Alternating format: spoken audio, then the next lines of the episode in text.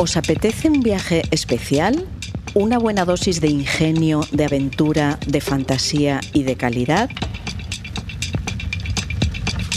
Hola, soy Berna González Harbour y esto es ¿Qué estás leyendo? El podcast de libros del país. Hoy vamos a hablar de literatura y de exilio, de Sergio Ramírez y con Sergio Ramírez. Lo hacemos a partir de su nuevo libro, El caballo dorado, un alarde de imaginación, de dominio del lenguaje y del humor a partir de personajes que nos van a llevar a mundos muy diferentes, desde la antigua Transilvania hasta Nicaragua, pasando por París, Viena, Estambul. Bienvenidos y bienvenidas a este podcast en el que los únicos algoritmos somos nosotros.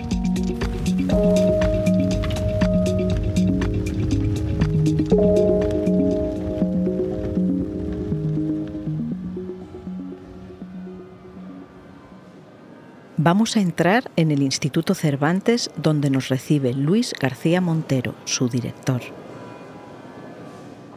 Hola Luis. ¿Qué tal, Bernard? Hola, qué maravilla, ¿qué es esto? Bienvenida. Mira, esta es la caja de las letras del Instituto Cervantes. Sabes que este edificio se levantó en 1910 como Banco de España del Río de la Plata y hay una gran caja de caudales.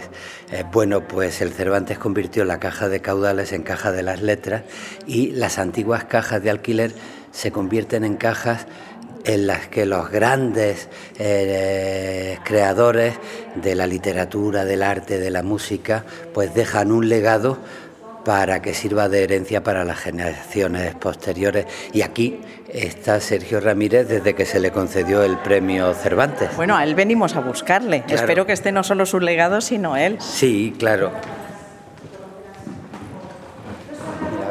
Que vamos pasando frente a Rubén Darío y Sergio tuvo también que ver con la entrega del legado de Rubén Darío que hizo la Academia Nicaragüense. Pasamos al lado de Falla, al lado de Juan Ramón, de Antonio Machado y llegamos al lugar donde está Sergio Ramírez. Mira, ahí lo están abriendo precisamente. Dos llaves. ¿Por qué tenéis dos llaves? Porque en las antiguas cajas de alquiler, eh, donde se dejaba pues dinero negro, documentos secretos, hacían falta dos llaves, la del depositario y el de la institución. Entonces ah. tenían que quedar conjuntas para abrir eh, y aquí te están abriendo antes de que él lo vea el legado de el legado de Sergio. Iban a ese cuartito con su caja privada, hacían y luego volvían a cerrar. O sea, lo que habrán visto estas cajas, ¿no? Pero sobre todo dinero. Eh, Sergio, una carta para Rubén Darío y unos documentos de Rubén Darío de su época, no solo de escritor, sino también de diplomático, con la firma original de Rubén Darío. Y bueno, es un legado muy emocionante que une la memoria de Rubén Darío y la memoria de uno de los grandes, grandes de la literatura hispanoamericana, nicaragüense, como Sergio. Qué maravilla. Hola Sergio. ¿Qué tal, verdad? ¿Cómo estás? Bueno, hemos llegado a la Caja de las Letras del Instituto Cervantes de Madrid, un lugar mágico en el sótano de este edificio que fue la Cámara Acorazada del Banco Central y donde hoy se guarda el legado de grandes figuras como García Márquez, Pedro Salinas, Ida Vitale, Elena Poniatowska o tú mismo. Sergio, ¿por qué me has traído aquí? Bueno, aquí estamos a cubierto, ¿no? Las bóvedas acorazadas eh, guardan valores eh, metálicos. La gente de dinero metía antes sus valores, sus acciones, sus joyas y ahora están las joyas del idioma aquí, efectivamente, ¿no? Yo he presenciado muchas ceremonias donde los escritores eh, depositan sus legados, algunas veces manuscritos, otras veces objetos de su oficio, lápices, blogs de notas. Y me parece que un recorrido por este santuario es eh, un recorrido por la lengua, ¿no? por los, los entreveros de la lengua. Esta historia trata de una princesa de la nobleza rural de los Cárpatos que llevaba una férula ajustada con tornillos de cabeza avellanada y correas de baqueta en la pierna izquierda. De un peluquero escultor de caballos de barba frondosa abierta en dos alas que creía haber inventado el carrusel. De un factor de comercio, también de barba frondosa en dos alas, que se creía hijo del emperador Maximiliano. Y de un cocinero hablantín y marrullero que salvó de morir a un dictador. Empieza en la aldea de Siret, entonces territorio del Imperio Austrohúngaro, y acaba en Managua, bajo la ocupación militar de los Estados Unidos, con una conspiración de final inesperado.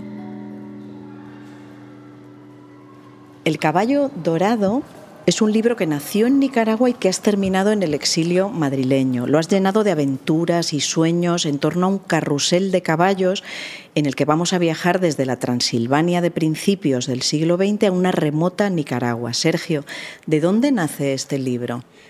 Bueno, este libro tiene una cara oculta, eh, que es mi infancia. Eh, yo vivía enfrente de la, de la plaza municipal del pueblo y tenía mi padre una tienda en la esquina, frente a la plaza, frente a la iglesia. Y para las fiestas patronales eh, del Cristo Negro, de la Santísima Trinidad, eh, había una, una, feria y llegaban, llegaba el carrusel, llegaban los caballitos, como decíamos entonces y para mí era una fascinación escuchar en las madrugadas el ruido del, camión que traía desarmado el carrusel y, presenciar eh, cómo se armaba este, este carrusel, cómo se ponían los eh, travesaños, se elevaba el palo mayor, se iban ensartando las, los, eh, las traversas hasta que se iba vistiendo totalmente. Y esa es una operación que yo quedó en mi memoria y hay una referencia a las partes que tiene el carrusel en el libro que no es más que un repaso de mi, de mi memoria de niño alrededor del carrusel. Entonces esta es la parte oculta del libro y yo diría lo que lo motiva, es decir, mi homenaje a los, a, los, a los, a los, carruseles. Pero tú lo traes desde Transilvania, no vamos a contar todo el contenido, pero inicias el viaje en esa Transilvania y lo vas a llevar a Nicaragua. Claro, las eh, personas que manejaban el carrusel para mí eran misteriosas, porque iban y venían con el carrusel, eran extranjeros, y entonces eh, eh, en base a ese misterio de, de, quienes manejaban el carrusel, creé este personaje, la princesa de Transilvania, que termina siendo la dueña de este carrusel y por razones, digamos, que podríamos llamar políticas, ¿no? Eh, lleva este carrusel a, Nicaragua como regalo al presidente dictador, el presidente Zelaya, regalo de el plantador de cacao, que es un personaje histórico tanto como Zelaya eh, de la familia Menier, que tenía la plantación más grande de cacao en Nicaragua y ahí nace los famosos chocolates Menier. Te voy a decir mi sensación, Sergio. A ratos me ha parecido estar leyendo un Dostoyevsky nicaragüense y a ratos me parecía estar leyendo un Cervantes austrohúngaro. Está la chispa latinoamericana tan, tan tuya, tan vuestra de, los autores de tu lado del océano y está esa vieja realidad europea. ¿Te ha costado amasar los ingredientes de uno y de otro lado? Pues a mí me parece que uno trabaja más libremente cuando se basa en la pura imaginación.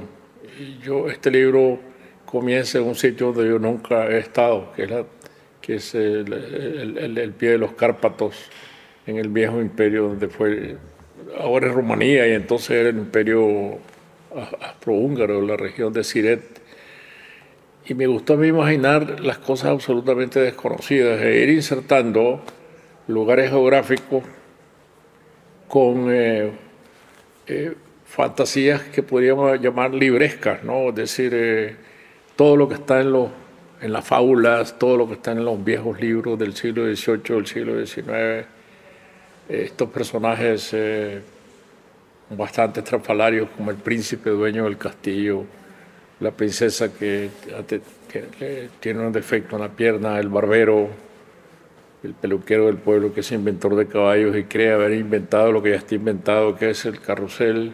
Este viaje luego hacia Bucarest, no, yo tampoco nunca, nunca he estado. Eh, es una exploración absolutamente literaria de la, de la imaginación, por eso le he disfrutado mucho escribiendo.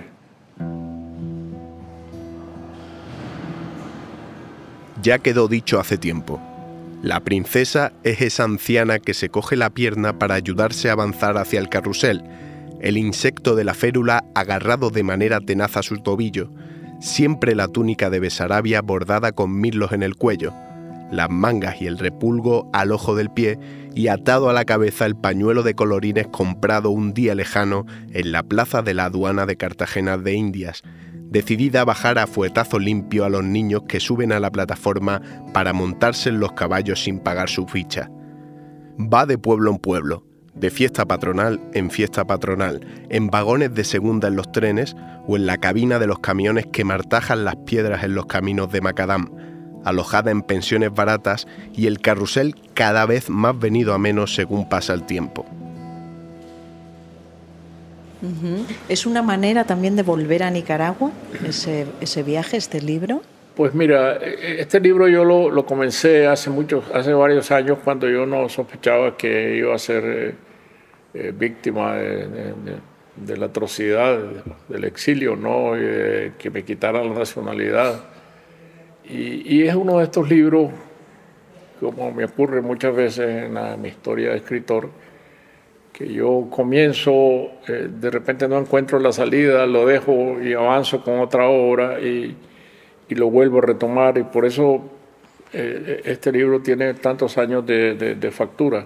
Lo terminé en el exilio, tanto en Princeton como en Madrid. Y, y, obviamente el recuerdo de Nicaragua, que es lo último que yo escribí, entra de lleno en el libro, que es cuando la princesa desembarca con el carrusel en el puerto de Corinto, cuando el mismo día que el, dictador Zelaya se está yendo al exilio, derrocado. Exacto. Bueno, a lo mejor eso es un wishful thinking, ¿no? bueno, pero entonces tu respuesta es sí, es una manera de regresar Yo de alguna el subconsciente forma. hay muchos mecanismos que afloran mientras se desarrolla la escritura. Ahora que me lo preguntas, encuentro que puede haber esta relación, ¿no? Uh -huh. Bueno, en tu libro hay mucho Rubén Darío, hay, hay mucho, mucho de muchos autores. A mí me ha recordado muchísimo a Cervantes, no, no puede ser, no creo que te extrañe lo que te diga. Y te voy a decir porque yo creo que dibujas territorios imaginarios y sus versiones reales a la vez, ¿no? ¿Cuántas escenas hay que son relatadas como si fueran verdad y finalmente eran imaginarias, como hacía Cervantes.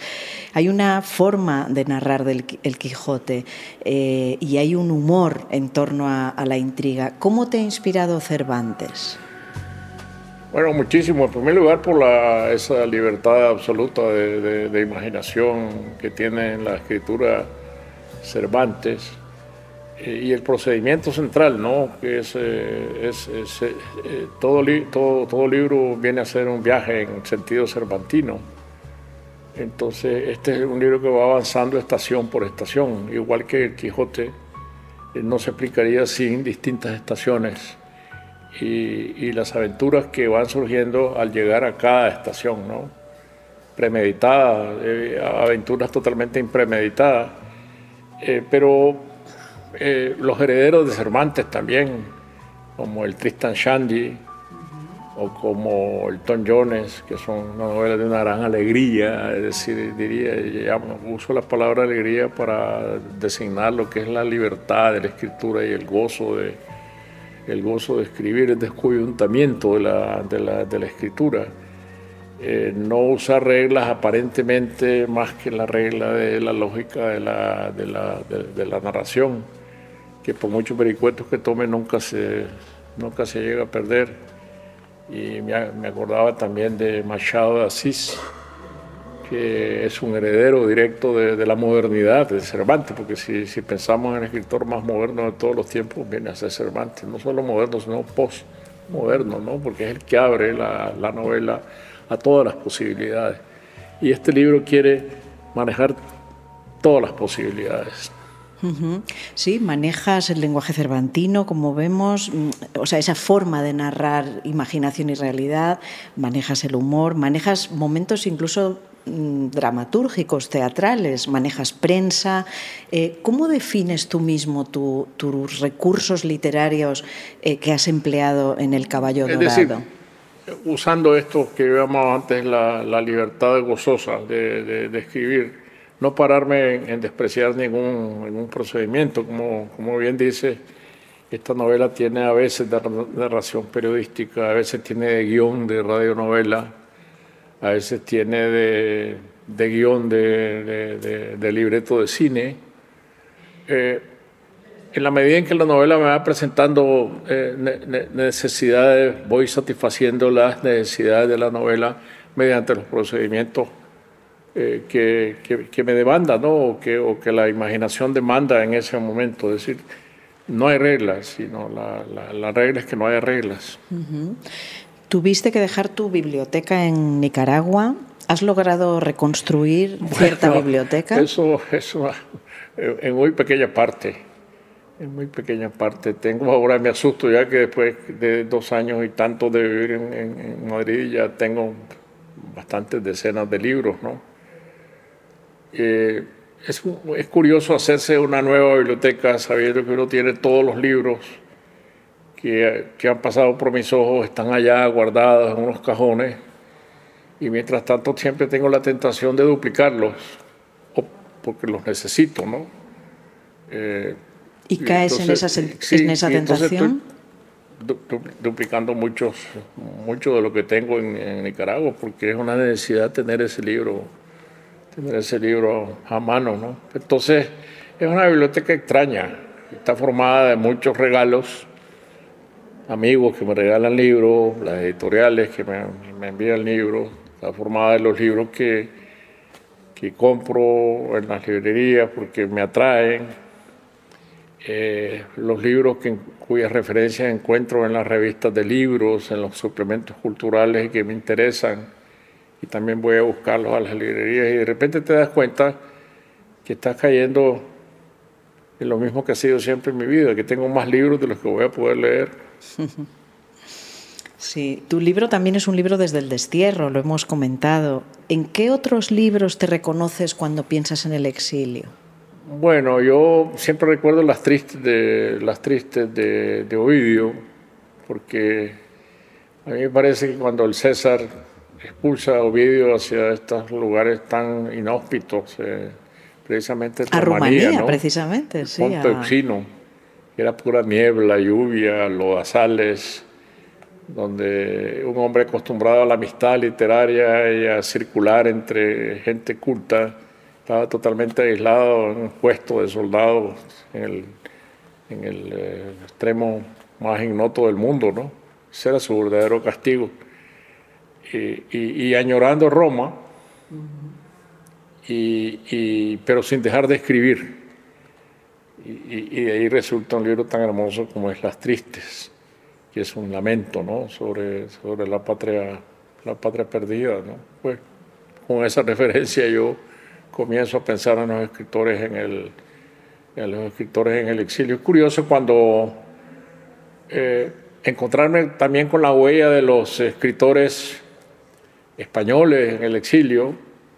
Eh, me ha impresionado siempre tenerme frente a una placa en la eh, Universidad de Vermont, donde enseñó Pedro Salinas.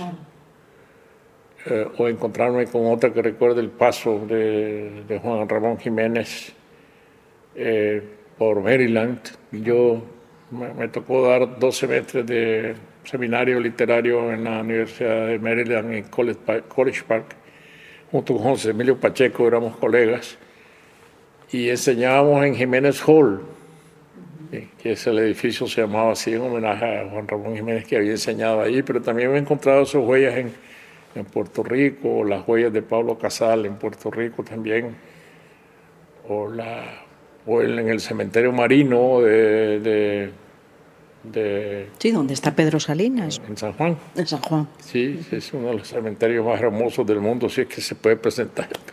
pensar en, cementerios con paisajes, no sé quién va a disfrutarlos, ¿no?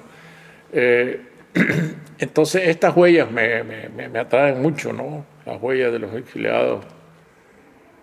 así como me gusta recorrer Madrid, ir encontrando dónde vivieron los, los, latinoamericanos que de alguna manera estuvieron en exilios políticos o en exilios culturales en, en, Madrid, ¿no? que está lleno de eso. ¿no? Algún día me gustaría escribir un itinerario de los escritores latinoamericanos en los lugares donde han vivido en, en Madrid, los periódicos donde trabajaron, desde eh, Rubén Darío, Juan Carlos Onetti. Claro, aquí mismo estamos en esta sala del Cervantes, rodeados de cajas de seguridad que en vez de dinero albergan legados de, Salinas, de Juan Ramón Jiménez. Eh, y, el tuyo propio, que, no, cuando recibiste el Cervantes no eras un exiliado, pero hoy sí. Y no eres Ovidio, sin duda, en, en, Ponteusino, ¿no? en esa tierra que hoy es Constanza. Madrid no es aquello. pero ¿cómo te encuentras como, como, exiliado? Bueno, buscando cómo hacerme madrileño, ¿no? Es decir, eh, disfrutando esta, esta ciudad, tratando de meterme bajo la piel de la, de la ciudad. Eh, yo creo que, vamos a ver, un escritor tiene un gran desafío que es eh, la duplicidad de su paisaje literario, ¿no? Yo tengo mi paisaje literario de, Nicaragua, que, y del cual forma parte la lengua, ¿no? Mi propia lengua nicaragüense. Eh, y, entonces yo pienso, eso, yo solo puedo escribir sobre eso, donde están, tengo esas raíces literarias, no podría tocar otro tema, pero bueno, ya se ve que en esta novela yo he explorado mundos donde nunca he estado. Y aquí en Madrid, donde, donde sí estoy vivo, pues yo siento que poco a poco se va formando dentro de mí una percepción literaria de lo que es, eh, de lo que es Madrid. Me gustaría comenzar por estas crónicas de exploración de, Madrid con respecto a los escritores latinoamericanos y, bueno, que yo, creo que uno se hace cargo del paisaje literario, del ambiente literario, cuando es capaz de penetrar no solo los objetos, las calles, eh, el paisaje urbano, sino también el paisaje humano es decir, entrar dentro de la gente, ¿no? Y cuando yo sea capaz de quitar los techos de Madrid, igual que, el diablo cojuelo de Vélez de Guevara, entonces yo decía, ya estoy dentro de la ciudad, ¿no? bueno, el caballo dorado efectivamente es un prodigio en el que has recorrido todos estos lugares, pero también estoy recordando Sara, en el que nos llevas a una historia bíblica que no tiene que ver con Nicaragua, o sea que no me voy a creer eso de que no sabes escribir de algo que no sea Nicaragua. Bueno, quiero preguntarte por tus recomendaciones, lo que estás leyendo ahora, lo que tienes en la, en la mesita. Pero antes le he pedido a mi compañero Javier Rodríguez Marcos, que como sabes es un gran especialista, que nos conecte con otras obras, con otros autores que han sufrido el destierro. Vamos a escucharle. La palabra exilio, presente en el castellano desde el siglo XIII, apenas se usó en la lengua cotidiana hasta 1939. Antes se hablaba sobre todo de destierro. Lo cuenta el lingüista catalán Joan Corominas en ese monumento cultural que es su diccionario etimológico, donde explica también que el cambio se dio por influencia francesa. Ni la influencia ni el año son casualidad.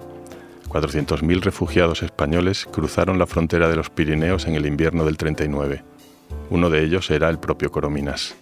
Otros fueron Manuel Azaña, presidente de la República, la filósofa María Zambrano y el poeta Antonio Machado, que sigue enterrado en Collioure junto a su madre.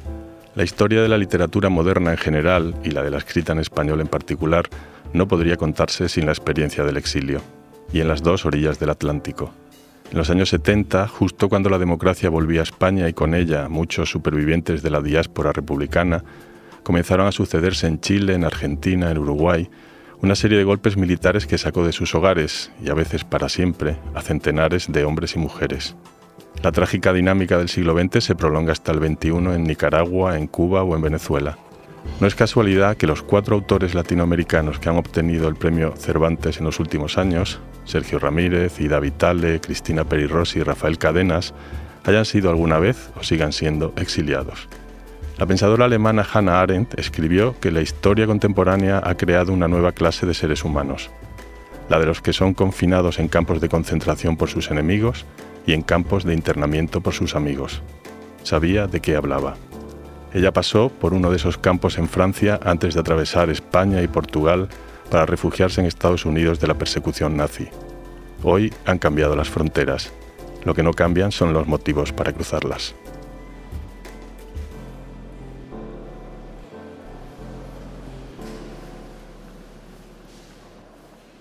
Y ahora sí, vamos a ver qué estás leyendo tú. ¿Qué nos recomiendas? Me has hablado del tercer volumen de los diarios de Chirves. Yo tengo una gran fascinación por, por, Chirves. Me, parece que sus 13 tomos de, sus memorias íntimas, eh, de su diario, digamos, la memoria de su diario, es un libro muy desgarrado, de una intimidad estremecedora, una confesión. Eh, yo no sé si cuando alguien escribe los diarios piensa, piensa efectivamente que alguien los va a leer o no algún día, ¿no? Eh, eso me queda por dilucidar, porque yo no escribo diarios, ¿no? Eh, ¿Quién le iba a decir además que iban a convertirse en, los libros del año? Exacto. De estos últimos años, ¿no? Yo creo que ni él lo imaginó. Y la, los juicios literarios que hace me parecen extraordinarios también, ¿no? No, no solo el recuento de su vida, sino su su percepción de la, de la literatura y su agonía constante con la creación literaria, cómo lucha cada día con la palabra, la decepción, y eso lo conocemos mucho los escritores, de pensar que lo escrito no vale la pena. Eh, bueno, todo eso está en, está en Chirpe. También has escogido Santander 1936 de Álvaro Pombo, que precisamente acaba de ganar el premio Umbral. Eh, ganó el premio Umbral. Eh, de los escritores que yo desconocía, de los que más me, de los que más me impresiona. Me parece que Pombo es un gran escritor. Y, todo este ciclo de, su, de sus novelas, memorias, infancia, eh, está muy bien completada en esta última esta última novela sobre Santander. Eh, ¿Nos quieres hablar también de Prophet Song, de Paul Lynch, que ganó el último premio Booker? Sí, ese es el que estoy leyendo en este momento. ¿Una distopía? Es una distopía, sí, sí. Me, me, parece que. Bueno, los Booker, yo, yo leo los Booker Prize eh, porque son los Booker, ¿no? Hay veces me decepcionan, hay veces no. Pero yo estoy leyendo con mucho interés este, este libro, sí. No está en español todavía. Creo que todavía no, sé si está traducido, sí. Yo, Me lo regalaron para Navidad uno de mis hijos, sí. El mago del Kremlin también querías también me impresionó este libro por, por, la paralelo que hace con la figura de Putin. Eh, eh, y con los consejeros de Putin, con los consejeros secretos de Putin, que tiene consejeros secretos como Pedro el Grande, ¿no? Igual la estructura de poder en Rusia uno descubre que sigue siendo... Seguramente como Ortega también, Sigue siendo la misma, sí, claro, claro. Y es una conspiración, y es un libro fascinante para mí, sí. Y finalmente nos querías hablar de Quincas Borba, de Machado de Asís, que también estás leyendo o releyendo, quizás no, porque yo siempre he vuelto a, así como vuelvo a Cervantes y a los que mencionábamos antes, a Tristan Shandy eh, y a Tom Jones, que es esta novela de la explosión de la vida, de la libertad de escribir, pues eh, a, mí me fascina Machado de, de, Asís porque eh, es, un, es, es un escritor de finales del siglo XIX que hace posmoderna la literatura latinoamericana. Los, hispanohablantes a veces eh, eh, eh, segregamos el, portugués y decimos la literatura latinoamericana, pero nos olvidamos del portugués. Y decimos, bueno, la literatura moderna de o la literatura se comienza a escribir en, español con el Periquillo Sarmiento de Fernández de Lizardi. No, la literatura narrativa se comienza a escribir con Machado de Asís en el siglo XIX y es ya un libro muy moderno de, una, eh, alucinante eh, experimentación y de ruptura de, eh, y, de ruptura de moldes con la, las memorias de las Cubas que es eh, una novela narrada por un muerto. Uno se encuentra, abre el libro y se encuentra que un libro está siendo narrado por Dedicado un al gusano que lo ha corroído. Ese es un gran desplante narrativo en esa época. Claro. ¿Lo lees en portugués? ¿En brasileño? Eh, sí, sí, también, sí. O sea, que ya nos has hablado de libros que estás leyendo en inglés, en portugués y, por supuesto, en castellano. Yo no hablo los idiomas, sino que los leo. Muy buena idea.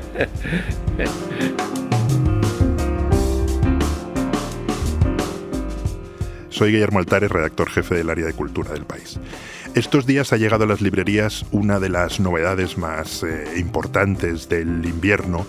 Es el nuevo libro de Paul Auster, eh, se titula Bound Garner y es una historia muy personal, un libro muy duro en torno a la enfermedad que Paul Auster ha escrito mientras está tratando de un cáncer bastante complejo.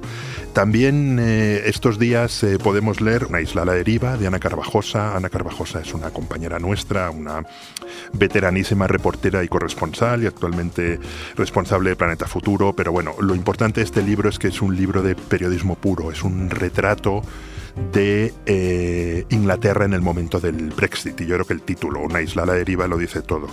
Y luego eh, también se ha editado Un frío en la nieve de Jessica Au. Es una pequeña joyita, un libro de estos de 100 mm, páginas que se lee de un tirón, eh, de una autora australiana que relata el encuentro entre una madre y una hija en Tokio en invierno y más allá de una descripción de Japón, bueno, el libro eh, contiene una historia familiar muy, muy interesante.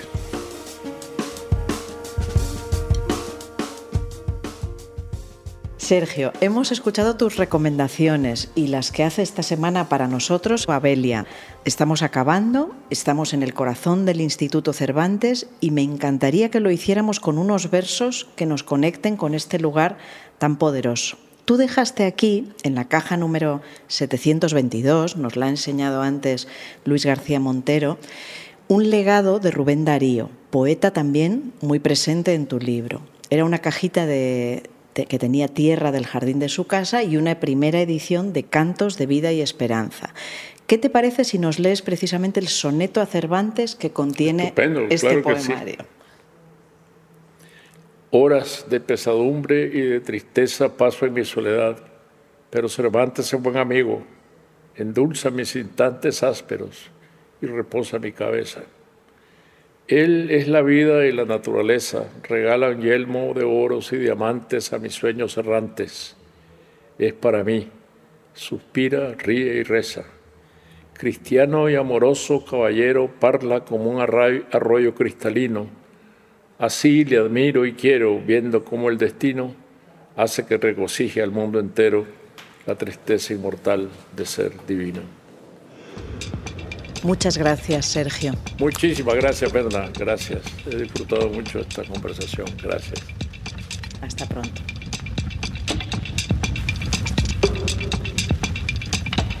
¿Qué estás leyendo? Es el podcast de libros de El País. Lo presenta y edita Berna González Harbour, con dirección de Silvia Cruz La Peña. La realización es de José Juan Morales, la edición de Ana Rivera y el diseño de sonido de Camilo Iriarte. Pronto volveremos con otro libro, otro tema y otro podcast. Gracias por escuchar.